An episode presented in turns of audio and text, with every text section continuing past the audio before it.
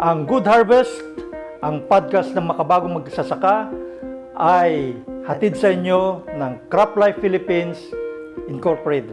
At ito ay isang samahan ng mga kumpanyang nag-aatid ng makabagong teknolohiya para sa ikaunlad ng Pilipinong magsasaka. Ah, magandang araw po sa inyong lahat. Nandito naman po tayo sa panibagong episode ng ating programang ang podcast na makabagong magsasaka. Ah, ang inyo pong lingkod ay si Ginoong ah, Ed De Luna ng Crop Life Philippines. At ngayon pong umaga, ah, kapiling po natin ang ah, dalawa nating ah, kasamahan upang maging ah, katalastasan po natin sa mahalaga po nating paksa. Ah, ito po ang mga kalaman tungkol sa uh, pestisidyo. At ah, katulad po ng aking nabanggit, ah, kasama po natin si Kuya Odi Idralin. Siya po ang chair ng ah, Resistance Action Committee ng Crop Life Philippines. At napala din po tayo. Kapiling po natin ngayong araw o ngayong umaga si Ka Demi Salazar. Sa po nga makabagong magsaka dito po sa bayan ng ah, Kalawan, Laguna. Nalaman po natin na hindi totoo ang mga haka-haka ah, tungkol sa pestisidyo. At sa ating pong ah, talakayan ay lumabas po na hindi ito masama sa kalusugan, hindi rin ito dahilan ng pagkasira ng ating kalikasan, ah, katulad ng uh, ng pollution, ah, soil erosion, at hindi rin ito dahilan ah, doon sa tinatawag na pagkawala ng ating ah, biodiversity. At uh, nalalaman din po natin na, na ligtas ah, ang mga pagkain, tulad ng halaman at prutas na ginamitan ng pestisidyo. Nabanggit ko sa nating usapan na dapat responsable ang ating mags- magsasaka o sino man na gumagamit ng mga pestisidyo. At yan yung ah, ating ah, susuriin ngayon o himayin natin ngayon. Ah, dito sa ating dalawang kasama, ah, ano ba yung tamang paggamit? Ah, kasi sabi natin, dapat tama. Ano ba yung tama? Ah, Kaoli, ano ba yung tama na yan? Okay, Sir Ed, at saka sa ating mga nanonood ngayon, ang bawat pestisidyo po ay merong label kung saan nandoon yung sinasabi nilang tamang paggamit ng ating pestisidyo. Nandoon yung tamang timpla, nandoon yung tamang timing. Ang Nandun, level, ang level, ito yung parang etiketa, ano? Opo, ito po Yun, yung etiketa, nandun, ano? Opo. Kasi lahat ng inapruban ng Fertilizer and Pesticide Authority na pestisidyo ay dumadaan sa pagsusuri. At yun pong napak- napatunayan na magiging tamang paraan kung saan magiging ah, kapaki-pakinabang yung resulta ng ating paggamit ng pestisidyo ay dapat doon na ibabase. Ano yung kwan? Ano yung laman ng Ah, ang, level na yan? Yung... Ang label po nandoon kung anong klaseng gamot siya o anong klaseng pesticide siya. Siya ay insecticide, siya ba ay ah, herbicide o yung pangdamo at nandun din kung siya ay para ah, ma i maremedyohan yung sakit ng ating tanim. Pati yung dami siguro, nandyan, fungicide. no? Yung dami ng... Nandun po lahat. Ah, Ah, nandun yung timpla, Timpla, kada oo. isang bomba, pagitan ng pagbobomba o spraying Pati interval. oras ng nandun. ah, Um, wala ah, naman. Wala po, pero usually, ang mga technician natin ng ah, at saka yung pong karanasan na ng magsasaka, magsasabi kung kailan yung pinaka maayos o pinaka optimum na paggamit ng ating pestisidyo. Ah, may babahagi siguro ang ating kasama dyan. Ano po? Ah, Kademing. Kademi. Oo. Oo. Yung pag, pag gumagamit kayo, ano yung... Anong mga pinagbabasihan tin- niyo? Pinagbabasihan nyo? Ano yung Kasi tinatandaan nyo? yung mga pestisidyo at saka herbicide, may mga level yung instruction. Mm. Ah, instruction. Nandun sa Ano yun. Kumbaga, oo, kung ano ang dapat itimpla doon sa isang spray load. oh, yung isang spray load ng yun yung mga 16 liters, ano? So, kung ilan yung kada 16 liters, Eh, may na- instruction po naman yung lason na Oo, gagamitin kung kung paano. naman karami. Oo. Saka kung ano yung specific na peste na Oo, dapat yun. mo makontrol. Nandun, nandun yun. Nandun. Mahalaga talagang malaman yan. Nasa Kasi yan. sabi nga natin eh, hindi ko mo pestisidyo, ay pwede na. O, kahit kinakalangan una, ay di basahin yung nasa label. Kasi yung label, diyan mo makikita yung lahat ng impormasyon. Nandun naman talaga yon kapag na-register mo sa PC, ah, sa APA, Tagalog yun, ano? O English. O... Meron po yung Tagalog, meron po English, pero dalawa po yung nasa Oo. etiketa nun. Tsaka yung parang may, may sinasama rin silang ano eh, yung Directions for use yun. Yung directions Yung for tamang use, paggamit. oo. ang tamang timpla. So, ang una pala talaga na dapat nating gawin ay alamin yung basahin at alamin kung ano yung ano nasa label. So, kung halimbawa naman, di ah, binasa mo yung nasa label, ah, inilagay mo na yung ah, gagamitin mo na.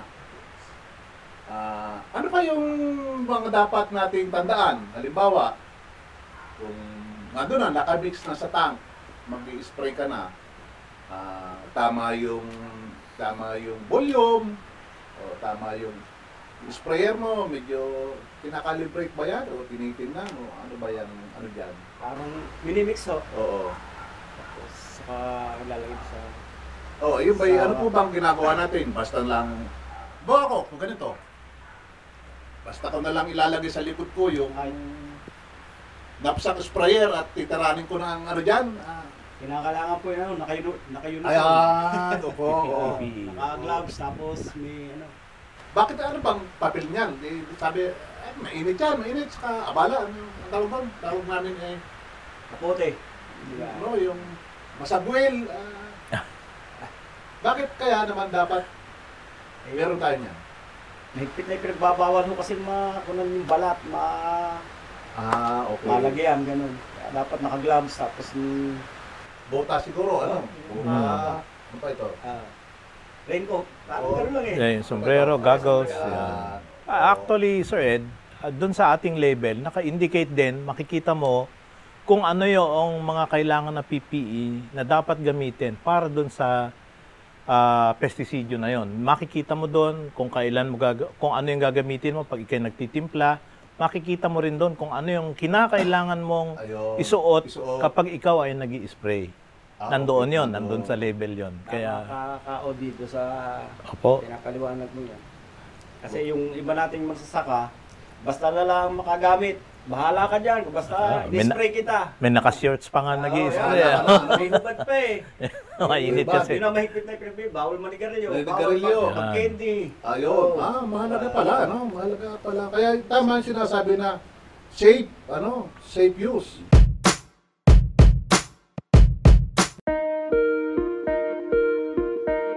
Ang Good Harvest, ang podcast ng makabagong magsasaka, ay hatid sa inyo ng Crop Life Philippines Incorporated. At ito ay isang samahan ng mga kumpanyang nag-aatid ng makabagong teknolohiya para sa ikaunlad ng Pilipinong magsasaka. Eh kung limbawa naman, di, meron na ako niyan. Suot ko na yung mga PPE. PPE ang tawag Ah, yan eh. PPE. Personal Protective Equipment. Ah, handa na akong mag-spray. Yan ba eh, basta ako na lang, meron ba ano yan? Merong pattern o May paraan, paraan pang- o kina- pagbobomba. yan ba eh, kontra sa hangin o pag-spray or ah paayos sa hangin. Meron bang ano dyan? May mga sinusunod ka ba dyan? Ano? Sinusunod ho yun. Kasi kung papagayan ng hangin, Kung hindi- pasalubong. Oh, oo. balagbag ka, kung pagayan ng hangin, kung papagayan... So, paayon. Oo, paayon. Hindi pa kontra. Oo. Pagka kinontra nyo, eh, sa katawan nyo ang pasok no. Sa'yo tatama Sa'yo yun. tatama Tatama. yun. Kahit kay, ano, Ah, yun. oo. nakasave nun, pero sa ipa rin ang punta nun. So, yan ay depende sa sa anumang halaman, ano, na. Eh, karaniwan sa inyo naman, anong halaman ng inyong Eh, ako po eh, ano, mais at palay. mais at palay, so mababa lang, ano. Eh, ang ganyang kalalaking mais ho, eh, ano eh, dapat eh, ang spray niya, paatras. Bakit Hmm. pataras? Eh, parang huwag nyo salubungin yung lason, yung... Ah, yun, mahalaga, Ikaw. no? Pagka sinalubong nyo yun, eh, Mahalaga pala, mahalagang Eh, alam mo rin yan. Oo. Mm. Kasi Kasi kap- tinutulong sa aking mga kasama na dapat eh, ganun ang gawin. So, dapat, tinutulog, sinishare mo rin. Oo, oh, share ko. Mm. Oo, kasi mahalaga kasi yung nasishare natin po yan. Kasi alam nyo naman eh, magsaka sabi, to see is to believe, di ba? O yung... Kayo naman matagal na dyan, kaya talagang... Tatlong putahin na taon. Ayun, yun ang maganda, yung mga natututunan nyo, eh, di nababahagi naman ninyo. Hmm. Ah, Tito Odi, ano pa yung mga importante natin dyan na ano? Actually po, um, clarification din, ano, dagdag doon sa sinabi ninyong dalawa. Mm. Ang mais po na pinag-uusapan natin, eh, yung mais na, yun, may bulaklak na, may tassel na.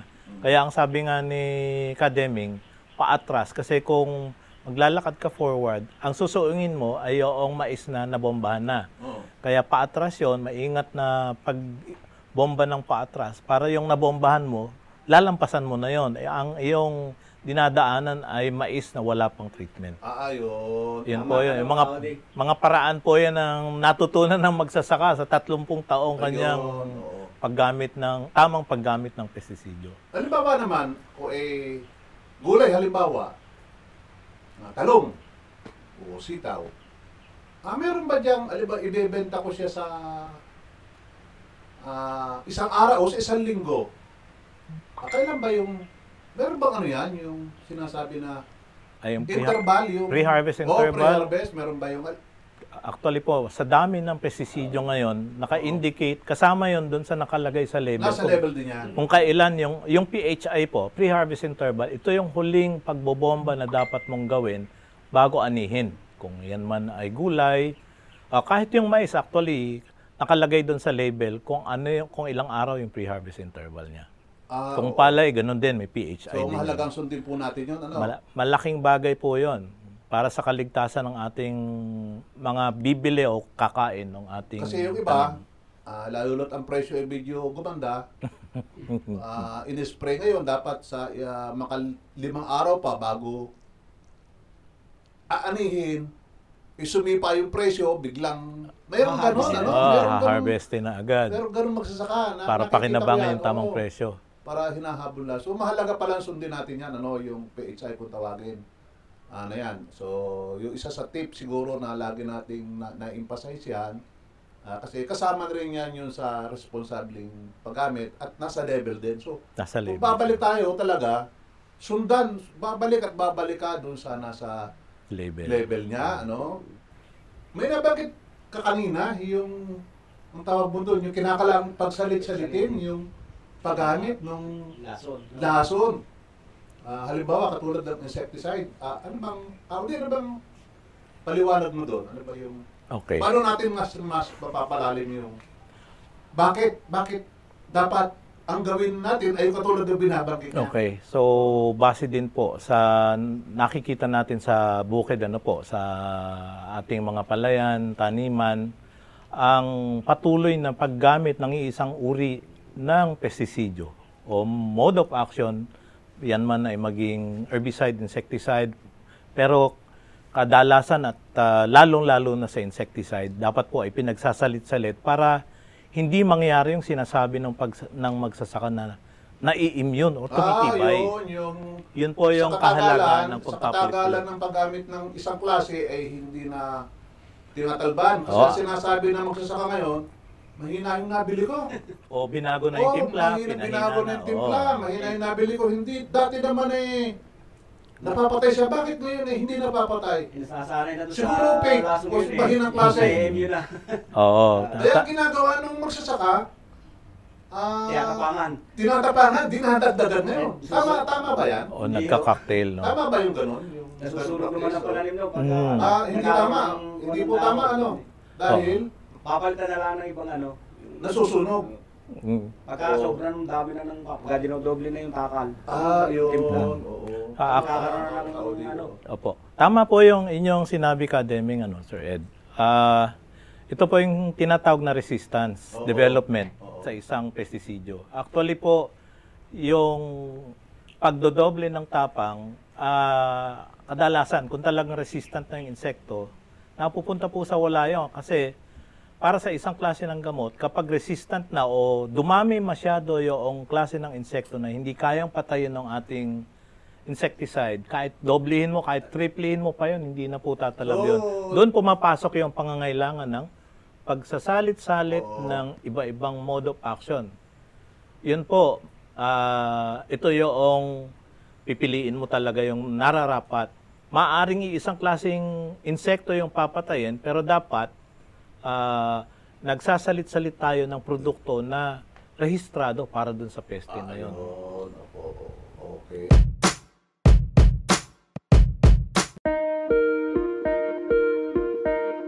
Ang Good Harvest, ang podcast ng makabagong magsasaka ay hatid sa inyo ng Crop Life Philippines Incorporated. At ito ay isang samahan ng mga kumpanyang nag-aatid ng makabagong teknolohiya para sa ikaunlad ng Pilipinong magsasaka. May narinig akong cocktail. Ano ba yan? Iba yung cocktail, yung katulad nung Ay, mga kinakain na gano'n na. Yung So, sabihin ng cocktail? Oh, Ah, ano ba yan? eh, ah, actually po, yung sinasabi nilang cocktailing na ito ay kadalasan na practice sa maggugulay. Ano po, lalo na sa maggugulay. Oo. Pero meron din pong gumagamit nito sa dito sa baba, no. Ang ginagawa nila, pag nakita nilang parang humihina yung epekto ng pestisidyo, pinaglalahok-lahok nila. Ah, pinangalo-halo nila. Opo, eh ang mahirap kasi doon kadalasan ang ginagawa nila magdadagdag sila ng iba-ibang klase pero kadalasan ano base po sa ating obserbasyon tinatabangan nila yung tamang timpla tapos saka, si- saka nila pinaghahalo-halo. Ang problema po nito ah, meron po tayong nandun nga sa label ano babalik tayo dun sa label kapag binabaan mo yung timpla na nandun sa label kadalasan po nun hindi na tumatalab. Yun. Yun po kasing nandun sa label, nando, sinasabi nun kung ano yung timpla na papatay ng ating target na insekto. Kapag binabaan mo doon, hindi na siya tatalab dahil hindi naman un- unless ang pinaglahok mong ah, pestisidyo ay magkaiba ng pangalan pero isang klase dahil yun po yung isang problema ng ating magsasaka. Pinaghahalo-halo nila, nagka-cocktail sila. Iba-iba yung pangalan, pero kung tutuusin, isang klase Iisang lang siya. klase. Pag tinignan mo yung active ingredient. Ang nakakatakot po dito, kung naglahok-lahok sila ng dalawa o tatlo o higit pa, nagiging masyadong matapang. Gaya nung nasabi ninyo na kung minsan nakakasunog na dun sa ating tanim ng daon. Pag tumatapang siya, ay hindi talaga nakakabuti, tumataas yung residue dun sa ating cocktail, eh, at may Hindi phyto. natin nare-recommenda o hindi natin... Sa insecticide po, actually, for resistance management, ang cocktailing ay hindi talaga nakakabuti. Hindi nakakabuti. Opo. May, may, may paraan ng cocktailing na tama. Ito yung specific yung ah, specific sa isang peste yung isang gagamitin mo. Meron pang ibang peste na hindi kayang kontrolin nung una mong ginamit. Lalahokan mo Ah, ng okay. isa pa para mapatay niya o magiging broad spectrum yung So, control. kinakalaban kayo maingat tayo. Maingat po yon. Merong tamang paraan. Babalik po tayo doon sa, ano, doon sa paggamit ng pestisidyo kasi mahalaga kasi yung resistance kaya ating medyo uh, tinatch o uh, pinasadasan natin. Pero balik-balik po tayo sa spraying. Tapos ka na, tapos na tayo mag-spray. So, ano ang gagawin natin? Tapos ka nang mag-spray. Pero ikaw, tap- katapos na mag-spray na, ubus na yung ano mo, yung nasa tangke mo, o kahit may natirang konti, ah, ano bang gagawin mo? Di tatabi mo na lang si mga gamit? Ayusin yung mga gina- ginamit. Tapos yung mga basyo nung lason, kinakailangan may lagayang ano, balon. Tapos ikaw, Habang kakalat. Hindi ikakalat. Hindi yung pasipasi pa dyan, pah- pahagi sa ilog. eh. Ay, yung ano mo, yung sinuot mong PPE, Kaya- ano ba, itatapon na ba yan? O naman lalabhan? eh, lalabhan. Tapos saka maglinis ng katawan. Ayun, nililigo. Oo, liligo. Bakit? Bawal. Bawal lumapit kay misis. Bawal lumapit, ano? Hindi nakaligo. O, hindi nakakalat. So, so mga kababayan o mga kasama, yan po yung sinasabi nating responsable na paggamit Ah, mula sa pagbasa sa label, hanggang sa pagtitimpla, hanggang sa actual na pag-spray, at ano yung mga dapat nating ikonsidera, yung resistance management, hanggang sa makatapos mo mag-spray, mag-spray, Ah, yun yung mga dapat talagang ano na, ah, may bahagi natin at ah, yun base sa karanasan mo, ah, yun ang dapat gawin. Ano po. So, mahalaga pala talaga yung ano, yung responsableng ah, Paggamit. o paggamit. May kanya-kanyang gamit yan, yung mga pesticidyo na yan. Ah, gamitin doon sa dapat niyang ano yung insekto. Oh, kung ano insekto na yan, Gamitin dapat yung patayin. ano, Oh. Hmm. insecticide. Yan, tapos mahalaga din yung Yung ano, interval, yung pre-harvest interval, mahalaga din uh, sundin po. Nasa level Nasa din. level po lahat yon. So, hindi tayo maliligaw pala, no? Ah, basta sundin lang natin ang nasa level, ah, yan ang simula ng karunungan natin o ng pagkaalam natin. So, mahalaga emphasize natin sa mga kasama natin magsaka. Huwag babalewalain yung Level. level na yun kasi nandoon ang tamang Parang ano rin yan, parang ah, yung gamot din yan na binibili mo sa Sa sa butika, oo, meron may level siya, may directions for use. O, ganun din po yan. Um, Nagkataon lang na itong pestisidyo ay di sa insect ito. O, di ba? So, ayun po, mag mahalagang tagbili natin sa ating mga uh, kapwa mo sa Ah, maraming salamat sa dalawang kasama natin ah, ngayong ah, araw na ito. Napakahalaga nung ba, ano, nung Actually, hindi basta talakayan ito. Ito ay uh, talakayan na may kasamang bahagi na na rin ng kalan- karanasan. Ano? Ah, dahil sa haba ng ah, karanasan ng kasama natin magsaka. Siyempre pa, ang ating expert dyan sa mga usapin niya, si, si Kuya Odi. Ako meron mang mahalaga sigurong ah, lesson na parang ah, take away o take home message natin ngayong umaga is ah, sundin natin lagi ano ba yung nasa label ng mga produkto niyan, ah, hindi po tayo, ano, hindi tayo maliligaw. Nandiyan na lahat ang mga informasyon, yung mga guidance na dapat nating sundin. Kaya mahalaga po yung level na yan ng ating mga pesticidyo. Ah, Hanggang dyan lang po siguro muna at ah, abangan niyo po ang susunod na ah, episode. Itong ating podcast na makabago magsasaka.